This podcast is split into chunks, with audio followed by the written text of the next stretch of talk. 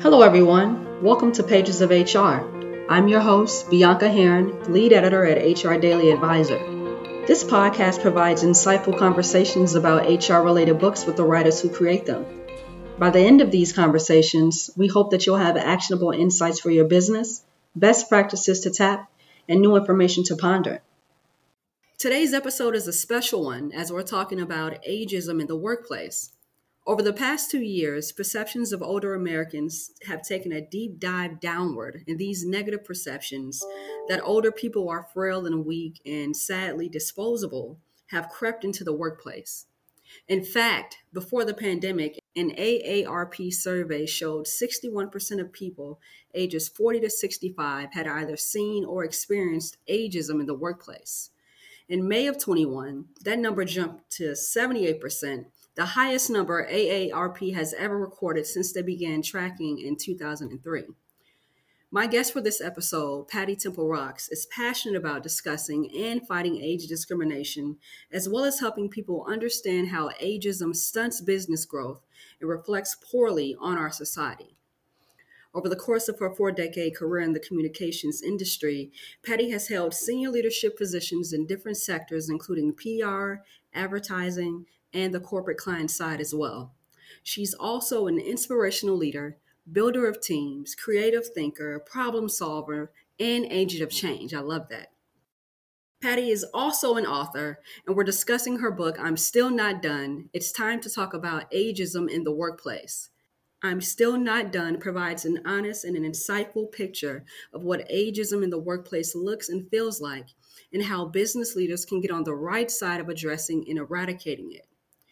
Patti's story and the stories of people like her create a powerful declaration and a movement to stop this form of workplace discrimination in its tracks, a movement that is more needed now than ever before.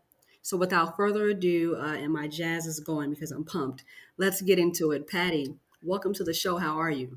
I'm great, and thank you so much for having me and for that fabulous introduction. I appreciate that. Thank you so much. Mm-hmm. And it's all you, so you're you're the fabulous one. uh, to kick things off, can you please tell me what inspired you to write this timely book?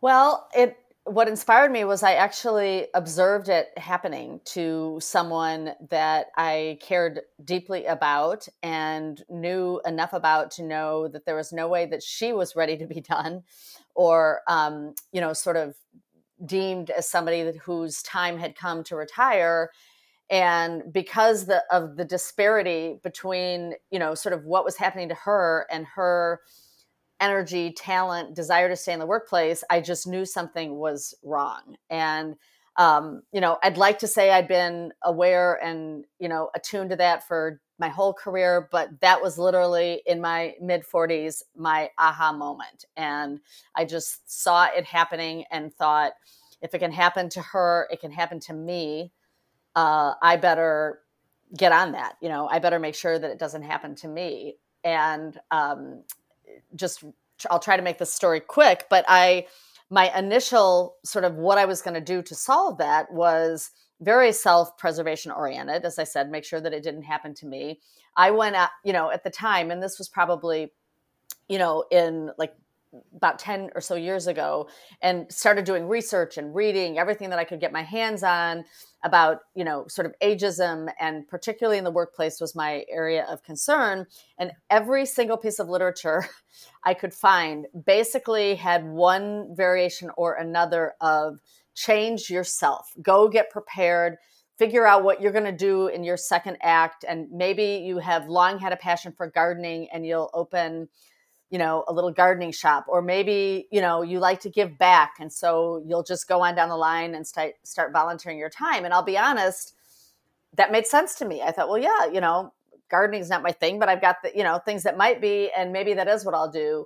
But then when it kind of happened to me and it was a different experience for me. It's different for everybody else but i realized i'm not ready to go do anything. I don't have a second act because my first act I'm still in it to win it, you know, and there is no reason why I would want to go do something different because I'm still really good at what I do and I really have a lot left to give. And that's when I realized that it's not us, the worker, necessarily that needs to change. Um, although I do think that we always need to stay relevant and sharp and all those things. But the workplace just has these really antiquated, unconscious biases at play that are pushing this perception that once you reach a certain age, you're no longer sort of relevant. So, so my my book, as you quoted the subtitle, is um, about the workplace, and I really am trying to sort of light a fire under businesses um, and get other people to help me do that.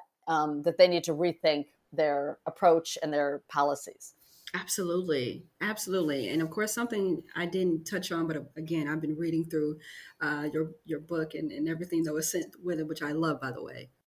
You talked about a lot too with how the largest demographic America has ever seen, baby boomers, right? They're now experiencing age discrimination at work, uh, and it's time to talk about this practice, which is, as you already said, deeply hurtful for business.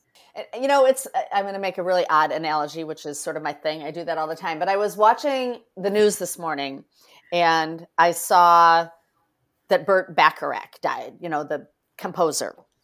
Who's written more, you know, songs that we all know. And I just thought, oh, that's so sad. You know, his music is great. And it is sad. I don't mean to imply that it's not, but I think he was 94, you know, and I think about like the number of people of great talent who, have you know are passing away these days are often in their 90s if not even older and so a big part of this issue is that thankfully we are living longer we are staying vibrant longer we need to work longer because we need the money longer. We have a much longer you know horizon to plan for in terms of the years that we will be potentially living without income coming in. And so there are just like all of these changes that were you know that have been happening for a long time. It's not like we should have been surprised by this but i think to some degree the workplace was surprised by this. And so you know what 30 years ago retiring at 65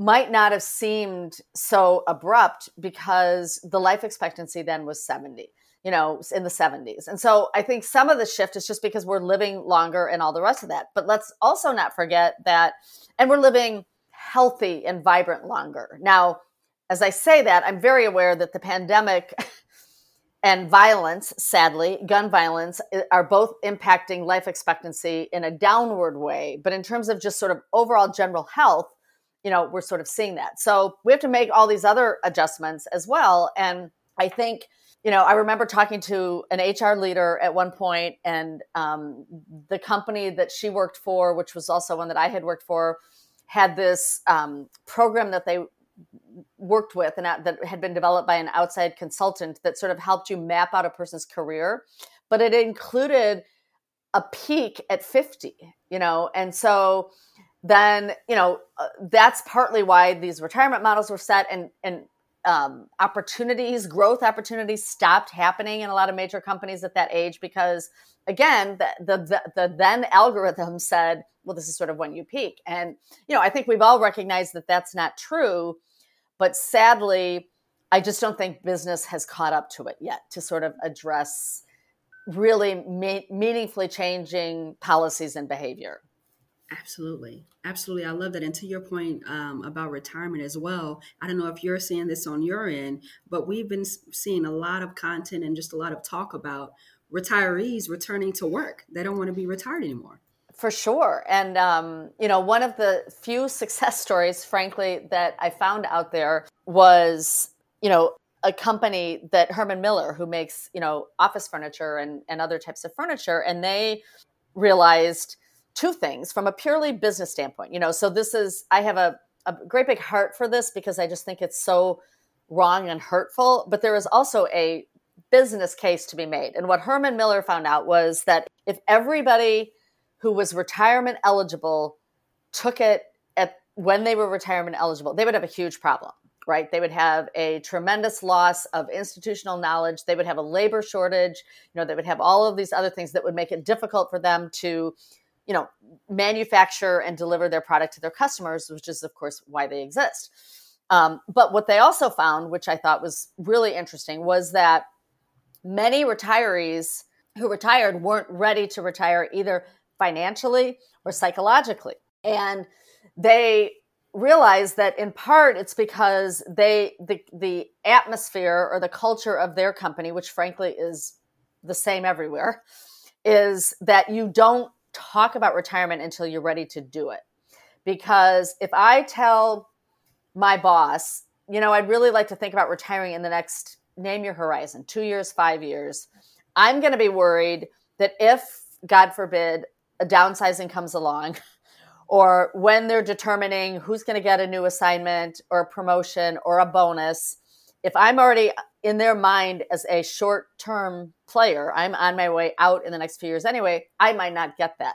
So the culture that they had inadvertently created was one of keep it quiet as long as possible, then say you're going to retire in six months or whatever. That creates stress on the company to train your replacement, but it also creates stress for the person who maybe isn't as well planned for that retirement as they should be. So they just created this phased retirement program where they encouraged the manager and the employee alike to have honest conversations about this with no penalty, perceived or otherwise, um, that would just allow you know the person that was retiring to even train the replacement. And most most older workers I know that's a big source of their career satisfaction is to feel like they've done that. They've left, you know, the job in a good place and they've helped train and help somebody else be successful in that role. So I think that's a big, um, wonderful example that I would love to see more and more companies follow. But I think the other thing that I've seen based on what you said, which is more retirees coming back to the workplace, is, you know, sort of started with an impact, a consequence of the pandemic that none of us saw, and that was the Great Recession. You know, I don't think anybody I, at the beginning of it, I vividly remember how much everybody was scared of layoffs, and layoffs were real, and a lot of people lost their jobs, and older people disproportionately lost their jobs. But it also then little did we know that the pandemic was actually going to be really good for certain businesses and there was going to be a great amount of growth it also created um, unprecedented levels of soul searching is this really what i want in my life For, it was also really hard on working mothers who had to suddenly take temperatures of multiple children often and homeschool and do all this other stuff. A lot of working mothers opted out of the workplace. And so you know we had and some in some sectors still have you know record levels of open jobs that need to be filled. And i think some companies are finally thankfully wising up to realize you know, some of those older workers that I let go, I should, I need them back. They know what they're doing. they're loyal. They can come up to speed quickly. So we're starting to see a little bit of that as well. So this actually, uh, what you just said, of course, great, Patti. But I think this is a great segue to a topic that you discussed and I discussed, excuse me, excitement, and I'm still not done, which is how senior employees are least likely to quiet quit and why businesses should care. Could you talk about that, please? I, I, know that it's been actually proven that employees that are over 40 have greater um, loyalty and, and more important than loyalty, just engagement. They are less likely to be looking for another job. They've um, they've sort of lived through the tumultuous 20s and the 30s and you know proving themselves and doing all those things and have reached a certain level i think of sort of peace satisfaction. That's not to say they're not going to leave if about, you know, if something comes if their job becomes negative or a better opportunity comes, but they're not as actively looking.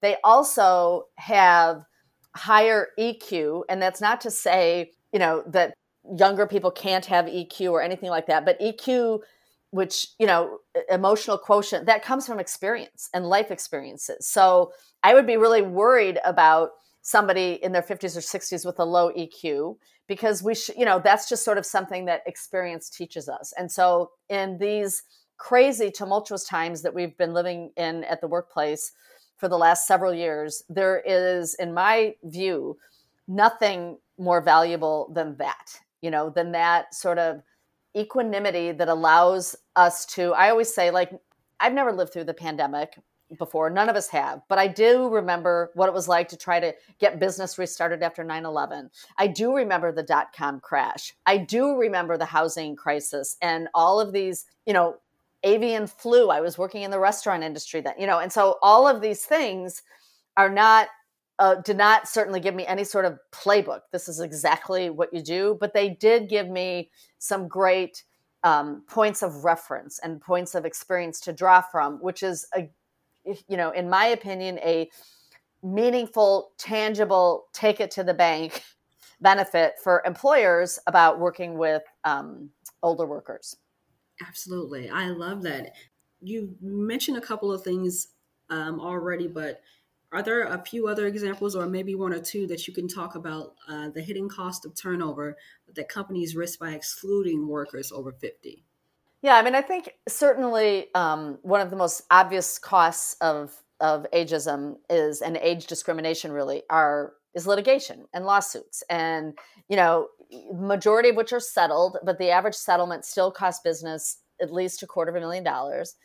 And um, that's you know hard and costs uh, or hard and the cost of paying the person but also lawyers and whatnot. But i think much more important is and people sometimes don't think about that is that you know everybody sort of watches what's going on and so even if you're not impacted by a layoff or it, you're young enough to not be concerned about the fact that you see these older workers, you know, being forced into early retirement, or maybe you're not even sure that they're being forced into early retirement, but you sort of wonder because all of a sudden they're retiring and, you know, it, it seems a little bit off to you.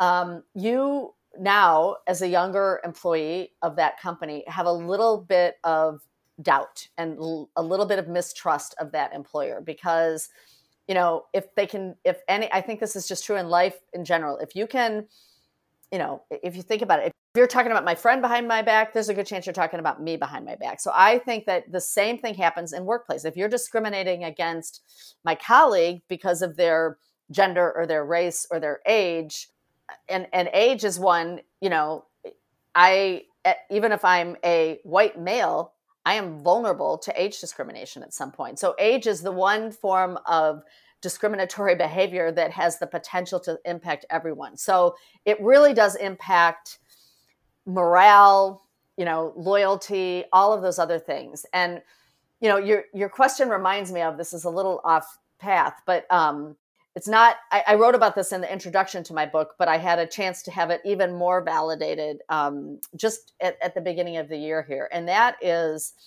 the younger workers and i'm talking about the 20 something so what are they you know it, it is they are my great hope honestly the great hope that i have that we will ultimately start to make progress against this because and i'll tell you why. Number one to your point earlier, they want the coaching, the mentorship, the wisdom. And in particular, because of the pandemic, a lot of these workers have started their first job from their mom's basement you know or maybe it's not their mom's basement it's their own you know eh, their studio apartment with no one around them to help them with sort of the soft skills of business and they miss that and are hungry for that. And so they recognize that they have a lot to learn from, you know, so-called older workers and are not typically the ones engaged in ageist behavior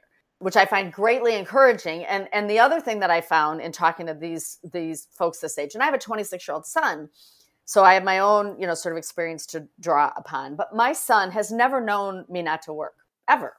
Like I've worked his, you know, entire life and, you know, struggled through the working mom guilt and all those other things. But he, he saw that he had a mom who loved her job, was good at her job, engaged at her job.